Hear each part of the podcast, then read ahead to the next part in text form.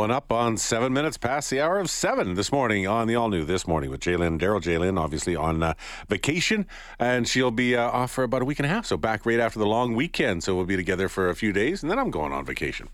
And uh, yeah, so uh, summertime, right? That's just the nature of it. Uh, lots of people taking holidays.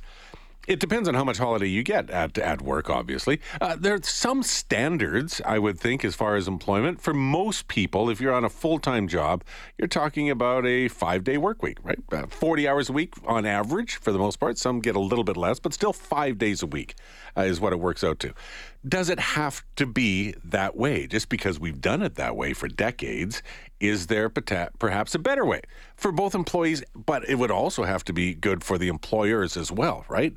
They still need to, to make some money. Well, there's this this fascinating pilot program that's uh, that's been underway in North America, and it looked at 41 Canadian and American businesses and moving toward this uh, an interesting four day work week model. The results of that study are now out, and uh, it's done through the Work Time Reduction Center of Excellence. The director of operations there is Grace Tallon, and she's on the line with us this morning. Grace, thank you so much for the time. How are you? Good morning. I'm very well. Uh, so the numbers just came out basically uh, a few hours ago. This we've talked about this before here on 630 CHED and, and about the idea and the premise, but what would be the impact? So, what are the primary numbers we need to hear about coming out of this study? Well, this study was conducted by Boston College, and I mean, 100% of the companies who trialed this want to continue it. So, straight away, that's really, really positive. Mm-hmm. You mentioned in your intro about the benefits for employees and employers. So obviously the bottom line is really important. And I guess that is one of the things that certainly companies I speak to are worried about when they're thinking of starting along the road of work time reduction. But revenue increased in these companies across North America by 15%. And this study was conducted over a 12 month period. So that's really, really interesting.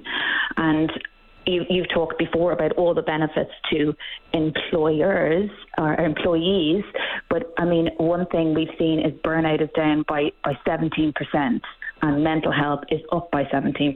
So we're looking at happier, healthier employees, which is helping the company drive success.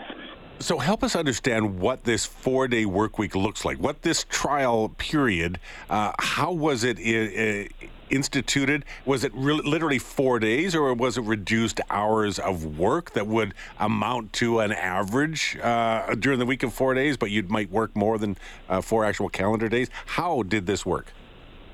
So yeah, many people when they think of a four-day week, they instantly think of a three-day weekend, and that can be something that frightens um, organisations. We can't do that. We can't close the office for one day.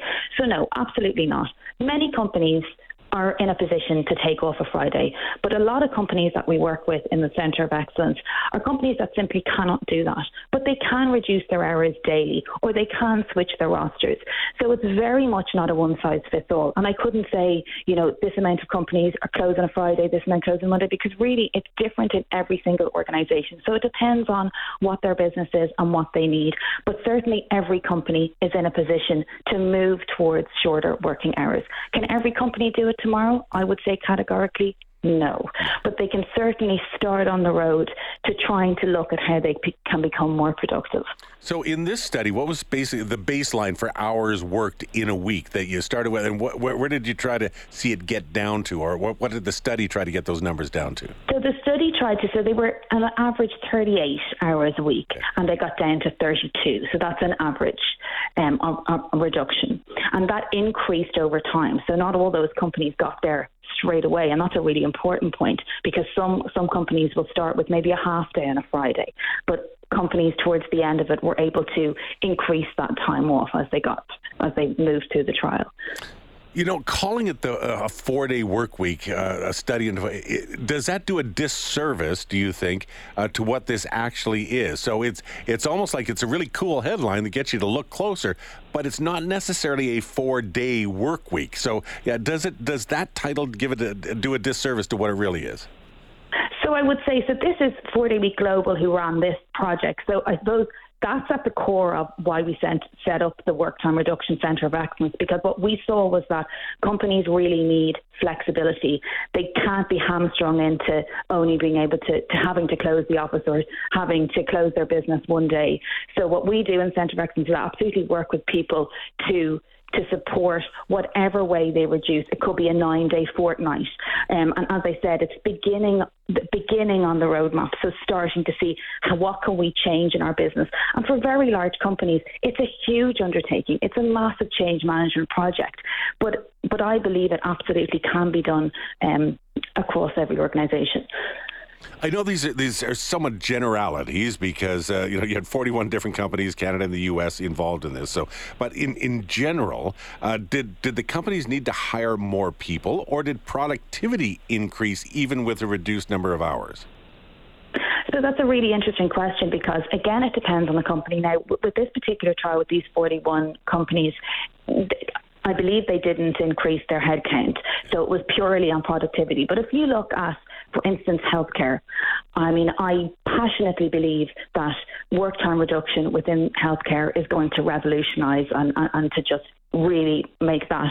We have the same problem in Ireland. You can probably hear from my accent that I'm not Canadian, and the same issues that we face that I see here in terms of burnout, in terms of losing losing staff across healthcare, is the same in Ireland. And what? How can they implement work time reduction? they have to increase headcount. So, you know, if you if they look at their bottom line in terms of sick days, absenteeism, turnover, when you calculate that, in actual fact, it probably evens out if you look at, at what it would cost to, to increase numbers. So these are really interesting things that I think we need to, to delve a little bit deeper into. But but not every company needs to in- increase headcount, but of course, there are some in- industries that would need to do that in order to make this work. Yeah, it may not change overnight, but this this is all designed to, to spark a conversation, get a few stats that you can lo- sort of look at, some examples you can look at, and maybe some others will follow down this road. Is that fair? Absolutely, and, and certainly within the Centre of Excellence, we have a roadmap, and, and many of the people that we're working with, they're starting at that, at looking at their productivity, at maybe you know changing um, technology, maybe buying new materials, buying new machinery in manufacturing, for instance.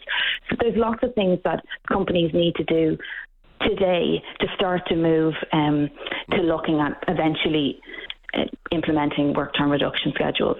One more before we, we let you go, because this to me was also fascinating. That there was about 14% who said that they would need, of the employers, employees rather, pardon me, uh, said they would need at least a wage increase of 25% before they'd even consider moving away again from this four-day reduced hour work week, and and that it, uh, or the, that it was 45% said they didn't need a huge increase, and then 14 yeah, said it didn't matter how much money they got, they wouldn't do it.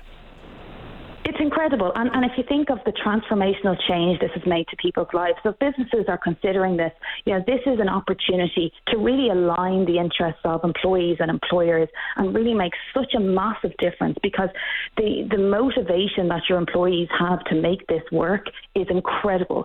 So, you know, it's, it's really a project that as I said, aligns both the interests and, and is transformative for, for employee and, and the, the organisation itself. Fascinating stuff. Uh, Grace, where can people find more information on this? We've talked quite a bit about some numbers and stuff, but if they want to go over any of this, I assume it's all public. You can dive into it where?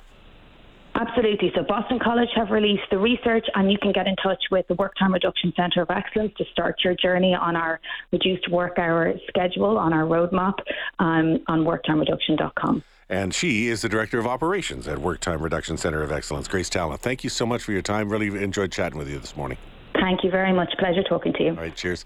Uh, Grace Tallon uh, chatting with us this morning. That's fascinating. It is more of a, an hours reduction than, than, a, than a stereotypical four day. It's still kind of a lost leader, that title, I think.